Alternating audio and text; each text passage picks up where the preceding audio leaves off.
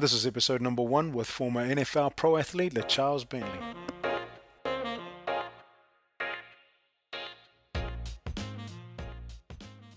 Roger Crawford once said, Being challenged in life is inevitable, being defeated is optional. Now, this really rings true for me.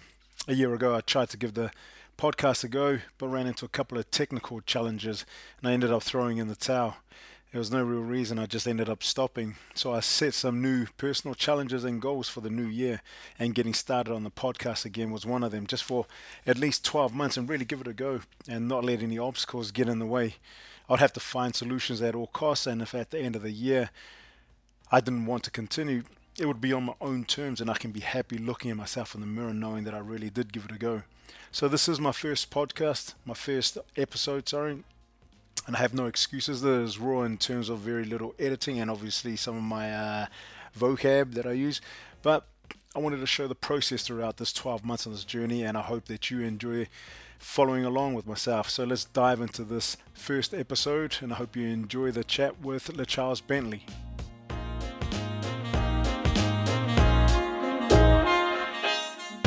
All right, we've been blessed with the presence of uh, LeCharles Bentley, former NFL pro athlete, two times Pro Bowl selection through uh, New Orleans Saints before moving on to Cleveland Browns. Is that right? Yes, sir. The great Cleveland Browns. Yeah. just uh, just quickly, uh, LeCharles, just a brief background um, leading up to your pro selection, uh, just to give our audience, uh, the young and the old, and that just a, a bit about yourself and that who are watching and listening.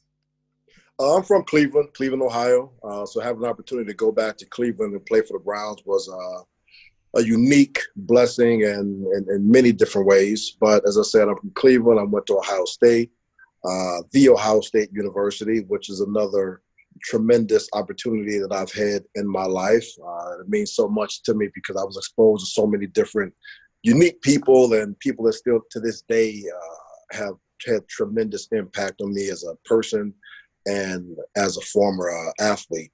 So after I uh, got done with Ohio State, I was drafted in the second round to New Orleans Saints.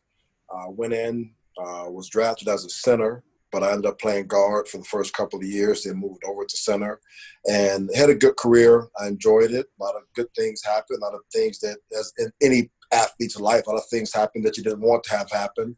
But for me, I can't complain. I've had an extremely blessed uh, former life, as I like to call it, and has really set me up substantially for uh, the things that I'm able to do today. Yeah, it's awesome. Let's uh, take it back a little bit. Um, you talked about uh, there was quite a few uh, athletes uh, from Cleveland, Ohio, and that through your college years, and that they had a bit of influence in yourself. Can you touch on a, on a few guys in that, and how was it that, that they were able to influence yourself and they're coming through? I think the biggest impact I've had in my uh, athletic career would be the environments I've been around. So I didn't start playing high school football until I got to high school. So really, I had no bad habits. I had no understanding of what the culture of football was supposed to be. Because oftentimes here, kids may start playing at three, four, five years old, and they'll play as far as they can. So you know, once the culture of football kind of entraps you, you, you sort of tend to get brainwashed by uh, by it. So for myself, I didn't start playing until high school. So that left me in a very unique space because I was so open to the good and the bad relative to the culture of the game, the, the skill sets of the game. Uh, I was just a complete blank slate. But what ended up happening is my high school uh, coach was a tremendous individual, Hall of Fame caliber uh, high school coach in Cleveland, Ohio, uh, Coach Chuck Kyle. And the environment that he created was one that was built on uh, self accountability. So, going into my first football experience, I was around people from the coaching aspect and the, the player aspect in high school. They were all about self accountability, making sure that if you say you're going to do something, make sure that you do it. If you're supposed to be on time, make sure that you're early. Uh, so that ingrained a lot of positive traits into me. then you get to college, and it's the same thing there. Having gone to a school like Ohio State, there's so much tradition and pageantry that that goes along with such a prestigious institution that you can't help but to fall in line, so to speak, uh, relative to what had been established prior to you, and then you coming in and having to uphold to that standard. Uh, then once my last year came around, uh, Coach Jim Tressel really rounded out my college experience from the uh, interpersonal development aspect of it. He really taught me what leadership was. He taught me, uh, it's really more so showed me who I was was as a person and what I truly was capable of uh, in regards to leadership and, and seeing outside of the box and using the gifts that God had really given me outside of my ability to play uh, football. So that was a very transformative time in my life from the skill set side, the experiences, and also my maturation uh, as a person. Then in the National Football League, it's just a shit show. You know, it's just you know, it's you know, it's professional athletics, and it's a bunch of coaches that just talk, and you know, everybody in terms of the player side, everyone has their own issues that they're dealing with, and uh, you adapt to that environment relatively quickly. If you don't adapt to that, then you won't be in it very long. But once you get to that level of football, it's no longer about the game. It's more so about the business side of it. And that within itself is an entirely different beast. Uh-huh. So you talked about um, not not really getting into the American football until you got into high school, and they, were there any uh, type of uh, skill sets that you were able to obviously develop or that you had with you going into the American football uh, environment going into high school on that, or were you just no, pretty much pick no. up picking up games? Yeah, that's a good question. No, I I had no context of the game other than what I saw on TV. I wanted to be a linebacker, and I didn't know what the hell that even really was. Uh, so the first day I was out there, I was horrible. And they said, "Hey, why don't you go down and be with the the guys with the sevens and sixes on their jersey?" And I'm like, "Those fat dudes?" And I'm like, "Oh yeah, go down there with the fat guys." So I went down there, and the rest was uh was history. But in terms of skill sets, yeah, I had some uh, some genetic gifts that really weren't tapped into because I was just playing street ball. You know, you play street uh-huh. football, you tackle people on the concrete, and you know, you have no idea of like you know plays, the schematics. You have no idea what you're doing. But uh, really going into it now, the the biggest thing that I guess I had was my willingness to to fight, so to speak. And that was the one thing that got me over. I didn't go into this game very timid. I went into it saying, okay, well, if I'm going to do it, my goal is to be as good as I can be at it. And for myself, the idea of being physical didn't intimidate me. I enjoyed that part of it. So that bought me some time until I started figuring out how to do things. I was willing to do things at a very hard, high pace, uh, high intensity until I figured out how to do things the right way. You talked about the um, the attitude in terms of your willingness to, to, to, learn as, as you got into the, the high school environment and obviously built up from there. Um, then you, you, touched on a bit of genetics. Is that, are you talking about family um, coming through there with influential in that? How it's um, kind of kicked you on in terms of being able to go from absolutely nowhere and then into the, the, the American football environment? Yeah, absolutely. I think that you know, oftentimes here in the U.S., you know, coaches give themselves a little too much credit. You know, oh, I developed this five-star. Uh-huh. Oh, I developed this NFL athlete. Yeah, you didn't develop nothing. You know, typically how it works is when mom and dad, you know, lay down and do what they do, and the sperm meets the egg. That's when your pro athletes are going to be born.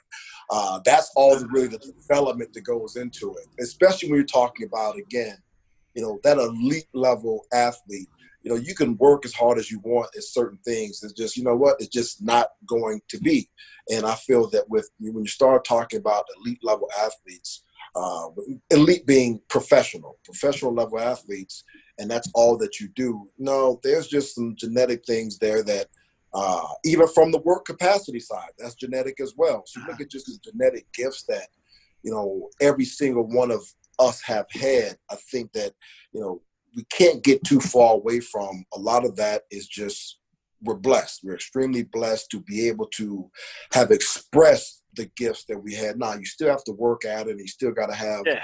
uh, good skill coaching and whatnot. But at the end of the day, you just cannot turn uh, chicken shit into chicken salad. It just is what it is. so as you're like um, obviously taking yourself through uh, the high school environment, did you was there anybody in particular that really um, gave you the kind of fuel and that to really kick on from there? You talked about a few guys and they're just telling you to piss off to the, the sevens and sixes and they're all the fat boys and that was there anybody in there in particular and that, that kind of like really G'd you up and got you kind of like uh, bubbling away and that that really challenged you?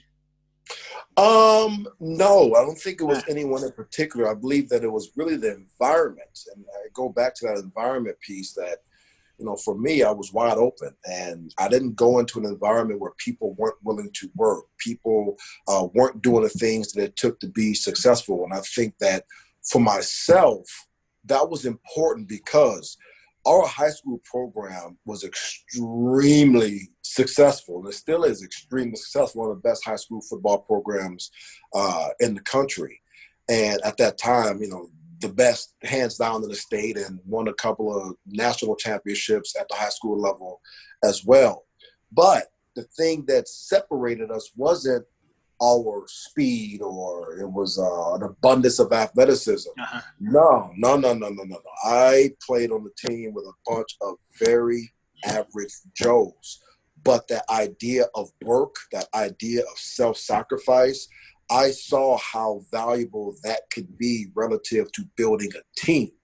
And that's what I was around early on was guys that may not have had all of the physical skill sets, but were willing to maximize what they had. And when you put a bunch of people like that in one environment, typically what's going to happen is something very special.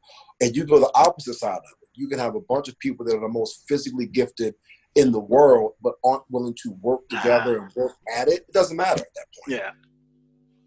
So we're, we're touching on to the uh, 2005 when you got selected with the uh, the Saints, the New Orleans Saints, and that going through your high school and that was there a vision of yourself with with with uh, going American uh, football as a pro? Did that ever touch uh, as part of your vision? That's where I want to head to.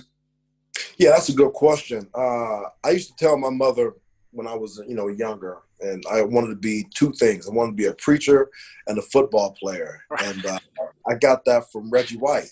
And mind you, I didn't grow up watching football and being a football fan. I didn't start playing until I got to high school. Uh-huh. So she was like, "Well, you don't even like football." I'm like, "No, no, I'm, I'm going to like it one day." so,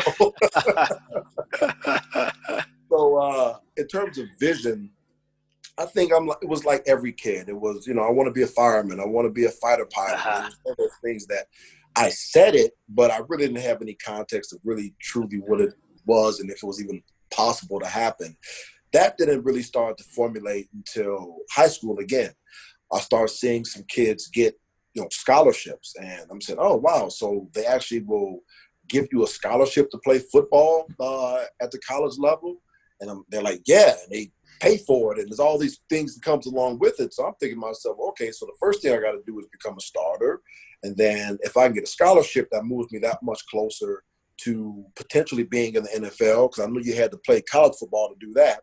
So I kind of started working my way from there. Once I started seeing some of the kids that were older than myself get scholarships, I think you do what every athlete does. You're like, well, I'm better than that person. Uh-huh. That person. you start looking around the corner. You can't help it. So I'm thinking to myself, all right, if I can go to football, excuse me, if I can play college football, that's a step. So once I got my offer to uh, Ohio State, that to me was a tremendous step in the right direction. I uh, got to Ohio State, then you're a part of Ohio State, uh, partly because of their ability uh, to attract NFL attention. I mean, you're going to play on the big stage. Is you know, it's a tremendous opportunity, and all the players from there that were in the NFL.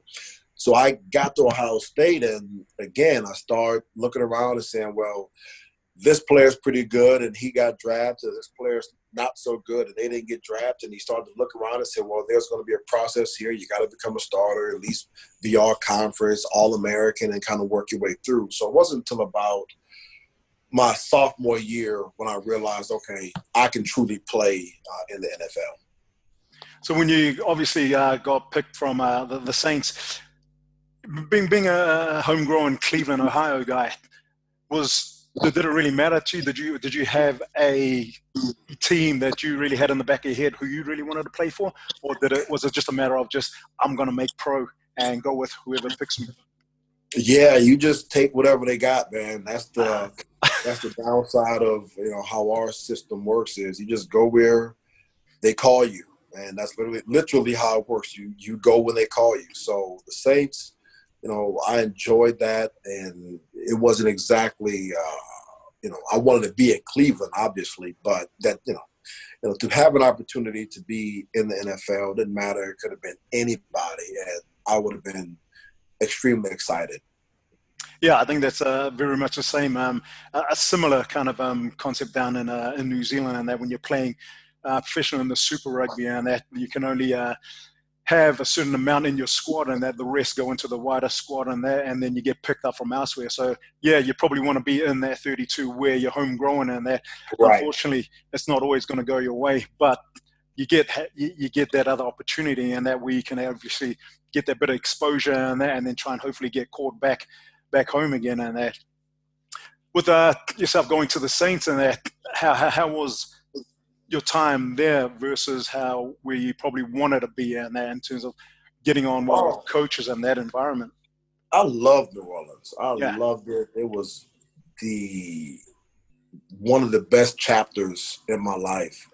I uh, grew up so much. Um, I enjoyed the city, the culture, the team.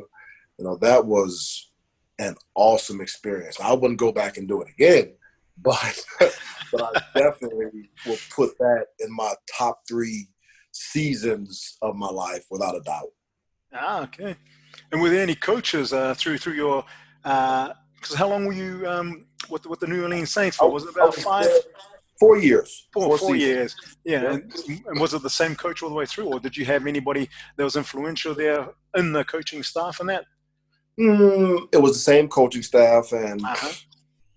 Uh, generally I didn't like any of them. Um, and that wasn't because they just they weren't you know they were bad people or anything. It was just you know it was the NFL, and once you got a sniff of it early on, you kind of picked up the bullshit and you realize that you know it's a business and everyone that says they're for you isn't always for you and you have to start to shift your mindset away from this young naive football player oh uh-huh. it's the team it's the team the team championship championship and next thing you know they're they're cutting you uh, so you can't fall into that trap so for me you know the coaches they they, in my opinion, they were coworkers. I didn't see uh-huh. them as anything other than that. You know, we were equals as far as I was concerned because I can lose my job and hell, so can you.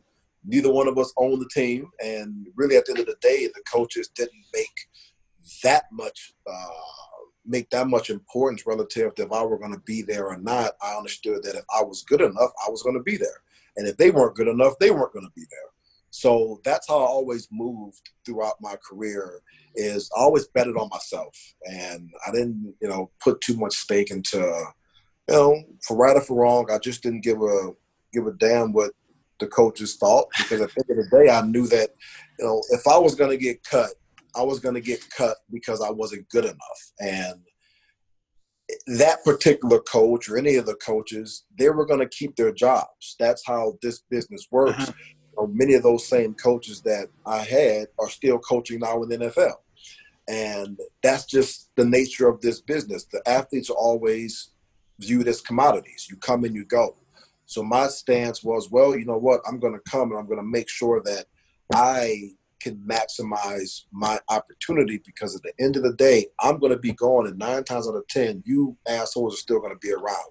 So I didn't put much stock into uh, the coaching staff and what they thought, other than, you know, am I playing up to my potential? The only thing I cared about.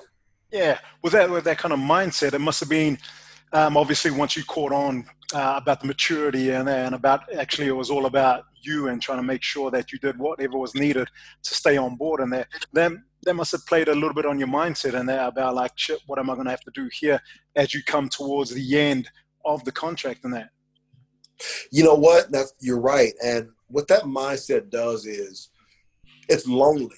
Yeah. It puts you Yeah. on an island, and all of a sudden, eh, you know, you're a former professional athlete too. You saw, you've been around those guys that Yeah. their best skill set is their ability to kiss ass, and as soon as their lips get chapped, their ability is now not worth anything, and not they end up getting pushed on. But for some odd reason, those guys typically lasted and coaches like those type of ass kissers around and people that are going to be a part of the system and buy in they kind of always stuck around. But i never respected those type of people because you don't do things on your own accord. You do things just based on your ability to survive and I never wanted to survive. I wanted to thrive in any environment that I was in. So my ability to thrive was going to be predicated on my work and the things that I was going to do to invest in myself. And yes, that's a riskier proposition to take, but it's so much more rewarding. Each and every night, I went home and I looked myself in the mirror, and I felt good that I did not have to kiss anybody's ass Yeah. that day. You know, and that really feels good as a man. It feels good as an athlete. But I think big picture wise, it builds a mindset that you can carry with you throughout the rest of your life. You know, as professional athletes, you know, we get caught up into this world of the here and now. And then when the game and the business is done with us, now we don't know who the hell we are. Well, for me, my time of growth was as a professional. I didn't view meetings as just a meeting. To me, the a meeting was a, a meeting of a Fortune 100 or Fortune 500 CEO. That's how I saw the head coach at Ohio State. That's how I saw my uh, head coach in the National Football League. These men were CEOs of high level corporations. And when we had team meetings, those were staff meetings, the way I looked at them. And I never allowed myself to get too far off of that, that path because I knew that this game was a, a leverage point. It was something that you can use uh, to take you to different levels in life. But if you get stuck here and you allow this game to manipulate your mind and the people in it to manipulate your mind, you never take ownership of your career. Thus, you never take ownership of your life. That was how I looked at it. And again, that's a lonely proposition at times Yeah. because you're always betting on yourself. And then a moment something doesn't go right, obviously someone's gonna be there to tell you all about it and wanna, oh, you need to do this, do that. Yeah, yeah, yeah, yeah. You know how that stuff goes. man. Uh, You know that goes. But I like betting on myself, and uh, you know, I just like to. I, I there's one person that I fear, and that's that's the Lord.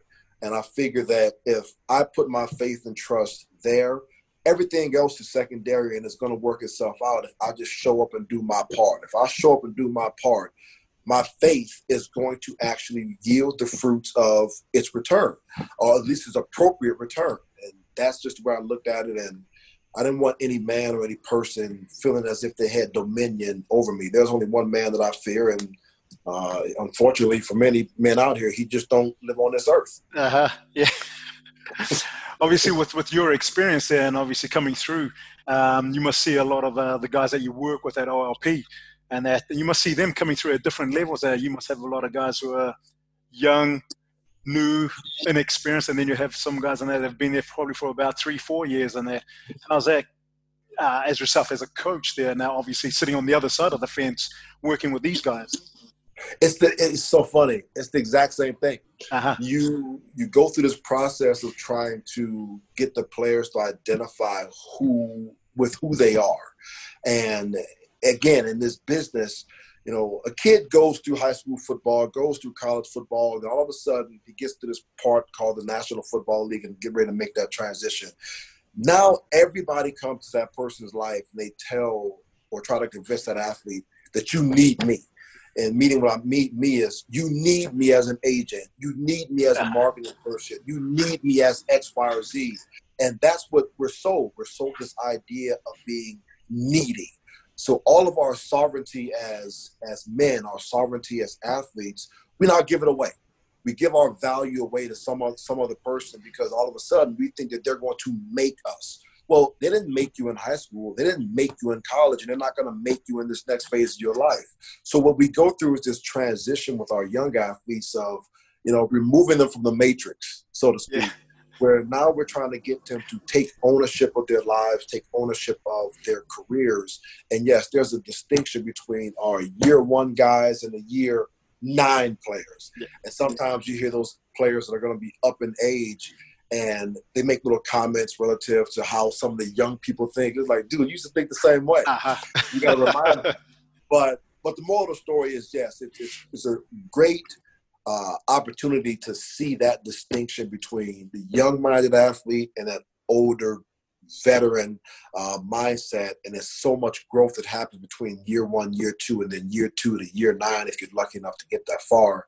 Uh, so much growth that happens, but it's very cool to see it and be a part of it. Yeah, it must be uh, uh different where you are situated now um, versus where you were back. Um, uh, whether it was uh, 2008, 9, or 10 when you had the uh, the knee injury and that. Mm-hmm. I mean, talk us through that process and that and how you were coping or going through that. Yeah, that was the best part of my life. And it's kind of, you know, ironic to say that, but, you know, that was a unique time where I was being prepared for where I am now. And I didn't understand it, but having gone through my knee injury, which was a patella tendon rupture, but then subsequent uh, staph infections, infections mm-hmm. is plural, and almost died, and my leg was going to get cut off, and then it was 70 some days in a hospital, being told I was going to die each and every day. It was uh, a unique experience. Yeah, how were you feeling at that time in terms of your own mindset going through? If you remembered back to that. Uh, my mindset at that time was it was interesting. Yeah. I got hurt, and then it's like, well, this is a part of the process. You know, as an athlete, you sign up to get hurt, and all right, you get hurt and you move on. But what was unique with this situation was the subsequent staph infection. Like you don't sign up for that part of, uh, of, of life or business athletics. So the staph infection really set set me back, and it ended up being four subsequent surgeries after the original uh, patella surgery. And after each surgery, the mindset was still, you know, okay, can I play football? Can I play football? Can I play football? And prior to the first surgery, subsequent the initial patella procedure, so I was dealing with the infection at this point, the doctor flat out told me he didn't think I was going to live because I was septic at that time, so the wow. infection was all throughout the body. So he said, "Well, you know, we're gonna put you to sleep, but we're not really sure you're gonna wake up." so I was like, "Well, okay, great. If I'm not gonna wake up, and if I do wake up, the best option would be that uh, I'll be an amputee at that point because they thought they were going to take the leg off. Uh, I at that point said, well, you know, I'd rather just not wake up at all. So I chose at that point that I that I'd rather die than to lose my career or lose my leg, which is the biggest wow. freaking cop out that you can make. but at the time, being 26 years old, I was back in Cleveland. I was the highest paid center in the history of the National Football League.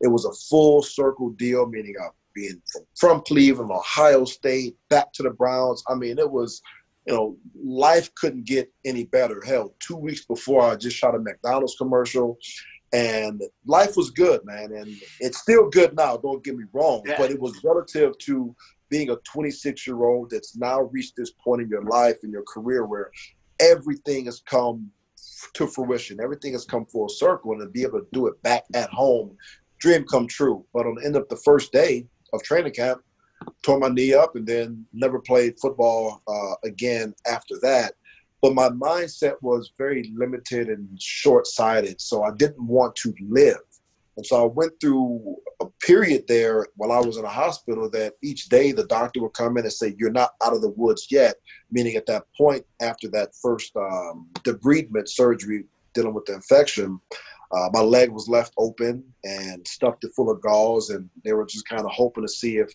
the medicine and whatnot would be able to deal with the infection. But what ended up happening is it was an increased fear that the infection could have gone to my heart, my liver, my lungs, and I was going to be done.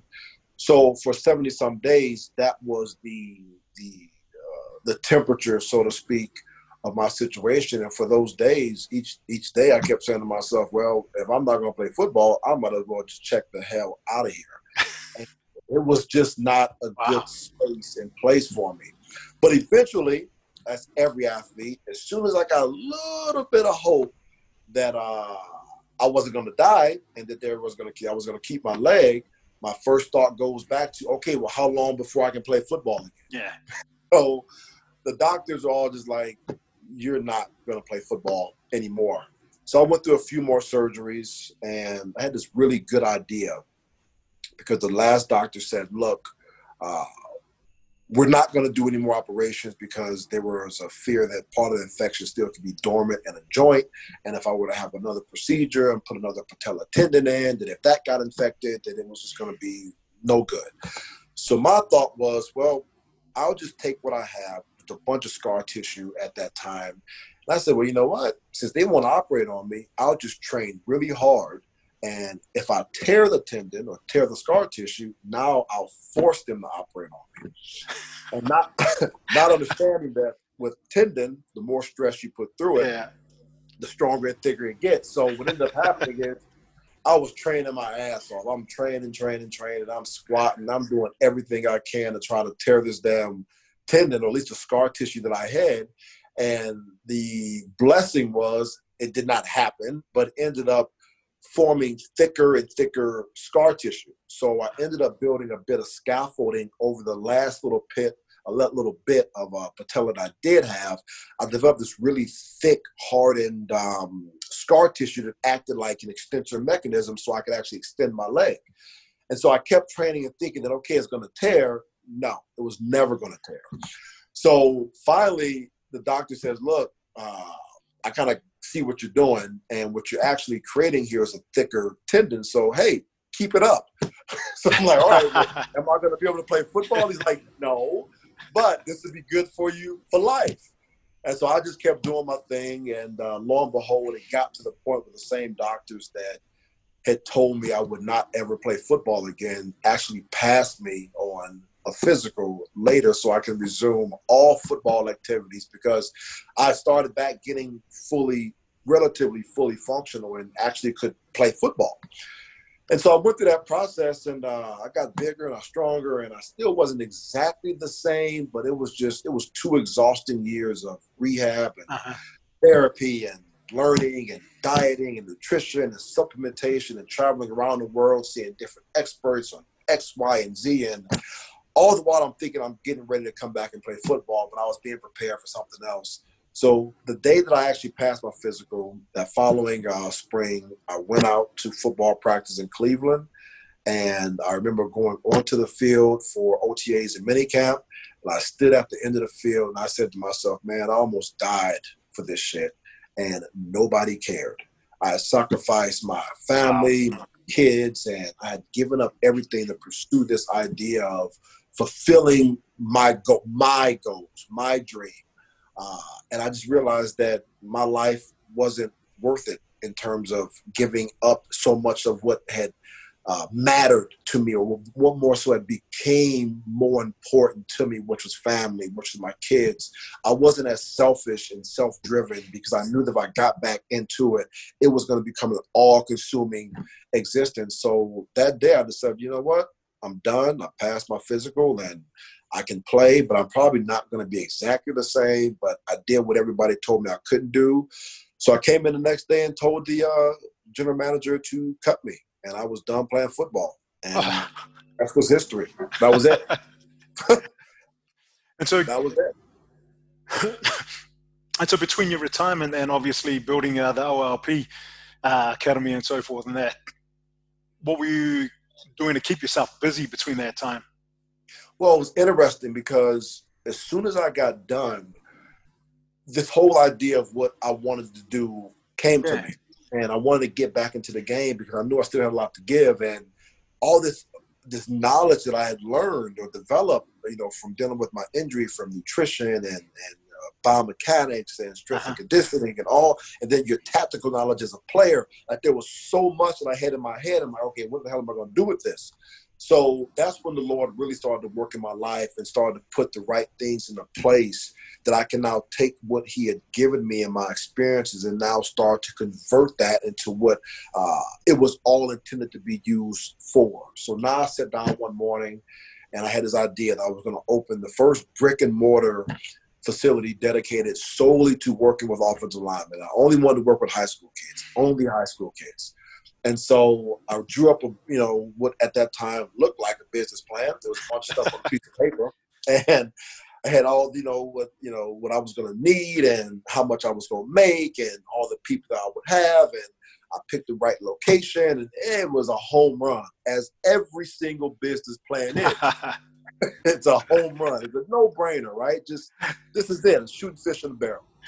So I go out and I open the facility and I'm going to now focus solely on offensive line, and it's something that had never been done before, and I got laughed at, and I was told it was never going to work. And what people didn't understand was I didn't truly want a training facility. That's not what I wanted. That was just going to be my entree into where we are today. I wanted to be able to impact people's lives, but you got to start somewhere. So I took what I had and what I was considered, at least as a viewed as an expert in, and I began to work it from there. So with all that uh, being pointed out, I was now able to open my facility with the intent of working with high school kids, and I could not get one high school kid. I could not get one player. I went around and met with every high school coach, like 40 some coaches in the area, and every single one of them told me, eh, we got it all figured out. And some coaches hadn't even won a game in two years, but they had it all figured out. So this was the first uh, enlightening element in terms of now being a former player. You know, you're nobody. You're uh-huh. nobody now. Uh-huh. you know, you've gone through it. Like you just whatever. You're nobody. Yeah. It doesn't matter who you were. You're a nobody now. And now this is when the rabbit has the gun. And what I mean by that is, you know, when you're the guy, everybody wants to be a part of you. But now when you're done, you want to get back and help and give and be a part of the game, and the business and the game says, "Nah, we're good on." You. Like, okay, it makes no sense to me. So, anywho, I went around and met with a bunch of coaches, and I couldn't get into high school kids. Uh, so, for six months or so, I sat in this facility that had built out, and I had nobody.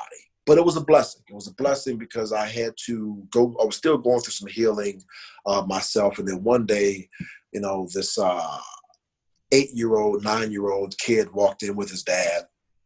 And I'm thinking, oh, great, I got a customer. And all they wanted was an autograph. And I'm like, oh, God, this isn't going to work out too well. So I said, hey, you know what?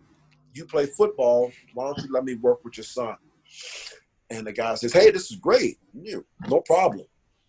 So he comes in one Saturday and I start working with him and there's a bunch of eight year olds and he brings another kid the following week and another kid the following week. And next thing I know, I got about 15, eight, nine year olds. And that's, that was once a week and I loved it because now I was learning how to teach. Uh-huh. Because you're dealing with those eight year olds and nine year olds, they have a very short attention span. And, you know, being a former athlete and you have all this information, you want to give it from a top down perspective where it's too high up top and then it doesn't trickle down to the youth level so they can't connect. So I had to work my way back up the ladder, which was the best thing for me because now I'm learning how to teach.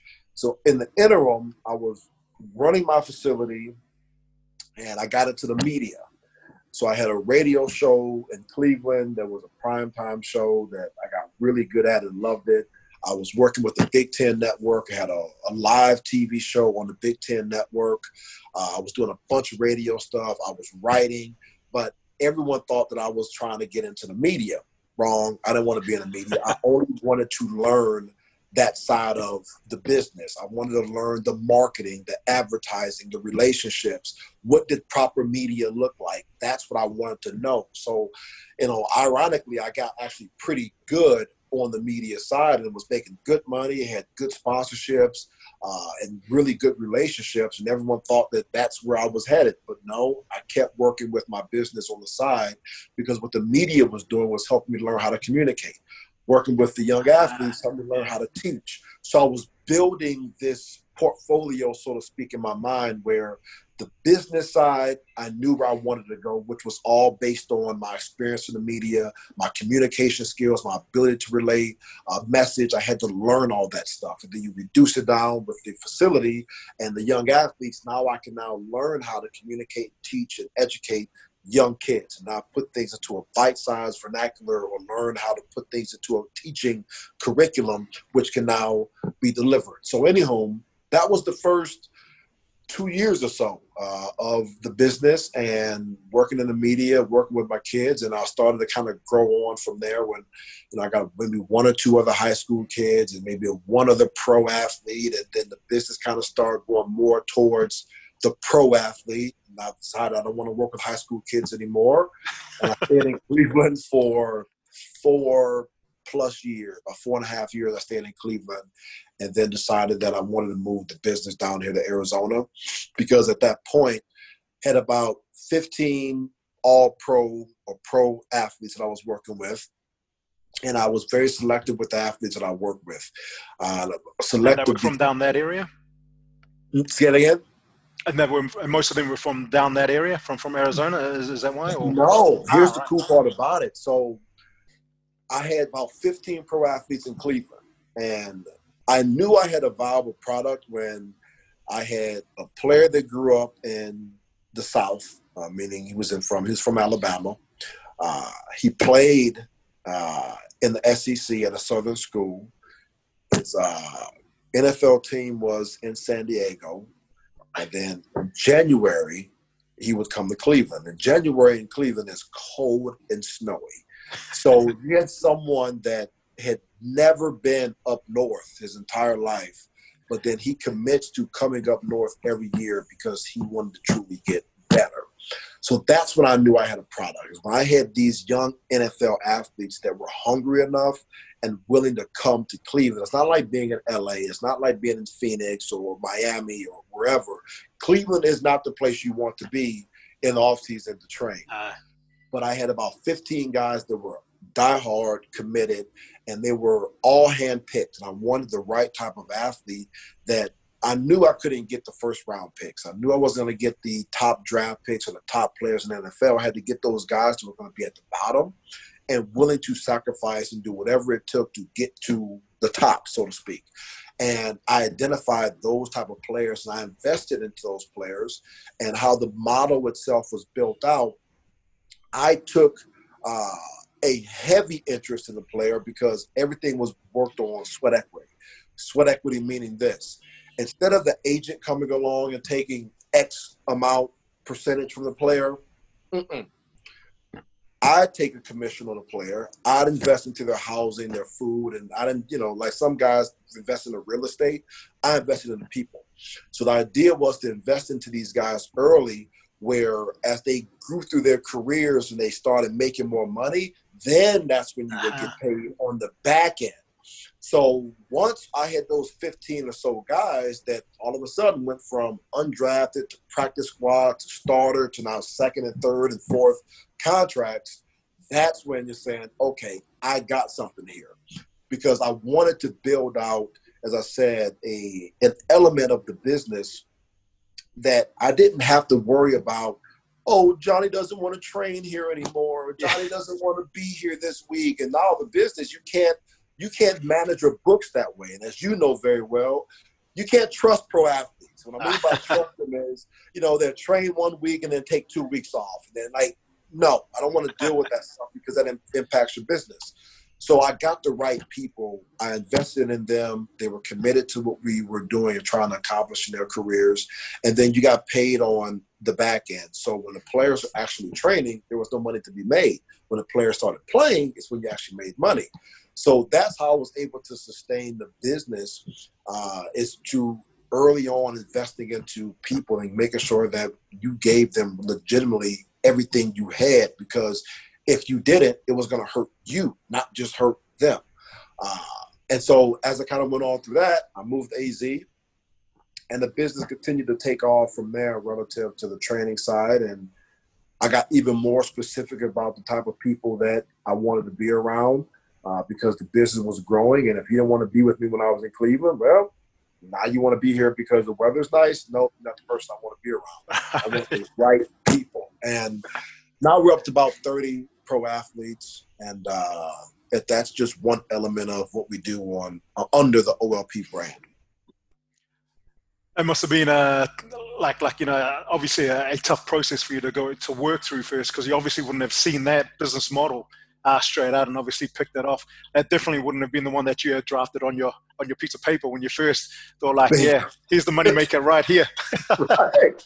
That's exactly it. It's so funny you say that because you know a lot of co- coaches in Cleveland were like, oh, we put him out of business and oh, we ran him out of Cleveland. No, they did not. I left Cleveland because it was the best thing for the business because it had grown uh, so much. But you know, I just think it's funny. Uh, to your point, is that you know when you start off with anything, you're kind of thinking, okay, I'm going to go here, and all of a sudden, you kind of have to always stay adaptable and be able yeah. to take yourself yeah. where the opportunities show up.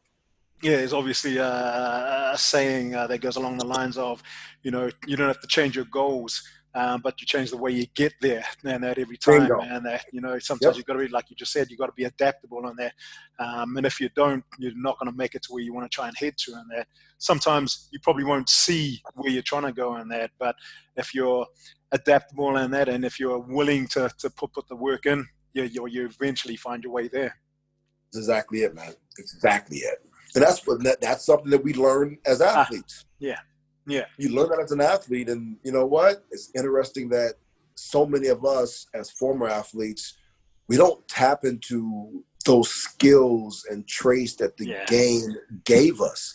We leave the game and we think that we have no more value because I can't block anyone or you can't run the ball or whatever it might be. Like, no, no, no, no. All of those things that made us who we were, that were the intangibles, that's part of why we were where we were but we leave the game and it's like, oh, I have no more value. No, we have so much more uh, depth and, and, and context to be able to give. And I think that when we as former athletes connect with that and we take ownership of that, business business is easy if you just understand that at one point in time I was the best in the world at X. Yes, I had some genetic gifts, but I really worked my ass off too. And on top of that, there's some experiences that I've had that are going to carry over to this business world that are going to make it that much easier for me.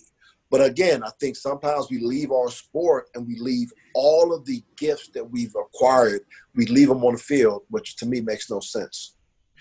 Talking about um, before uh, as, a, as a family man and that, and then obviously leaving the game once you went onto the pitch and thought after going through the hard process and that, that you went through through the dark times and that it just wasn't worth it and that how's being a father kind of like giving you a new perspective in life and that oh that's a great question. It is the it's the best thing for me. I have five boys and one girl and i think it it rounds out my life. And what it also does it it, it gives me perspective.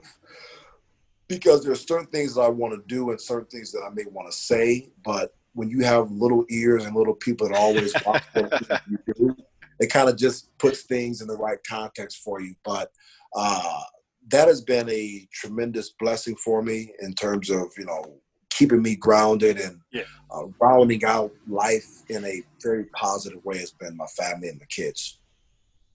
Um, as, we, as we wrap up on here, Charles, um, if there's one piece of advice that you'd uh, tell your, let's say, 18 year old self, and then what would it be with all your learnings and all that? Hmm.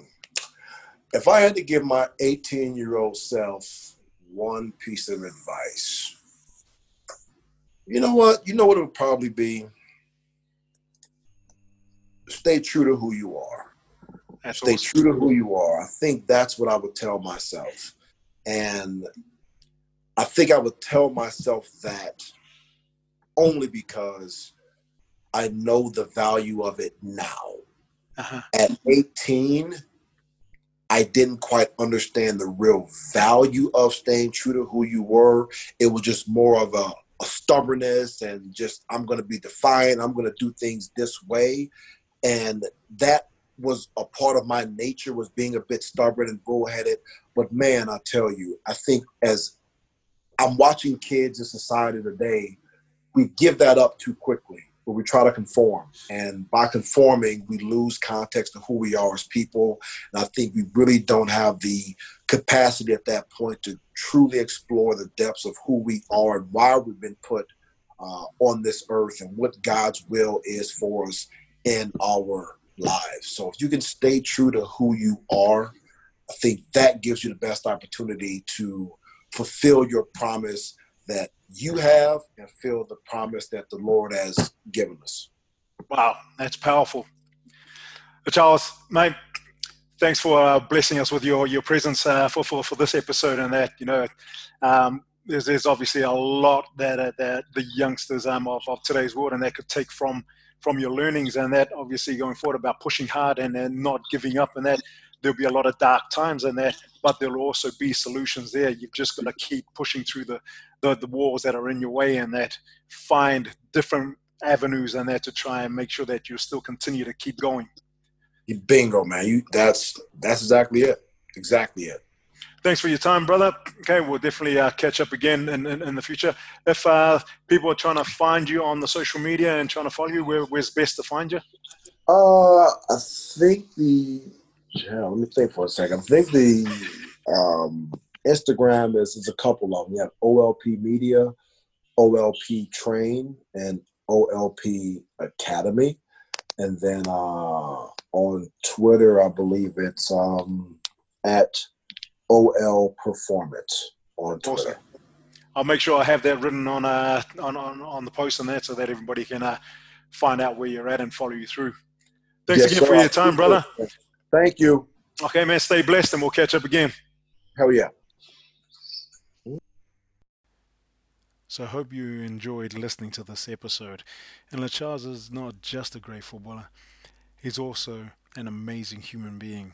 He shared so many invaluable lessons with us, and I hope you were able to take one or two things from it, whether it's to apply to your own life or you've had experiences that are relatable to certain situations. Now, I just ask one more thing from you, and that is if you really like this episode, to please leave a rating, give it a like, and pass this on to someone that could be inspired by the story that is shared. I truly appreciate your time, and I will see you on the next phase.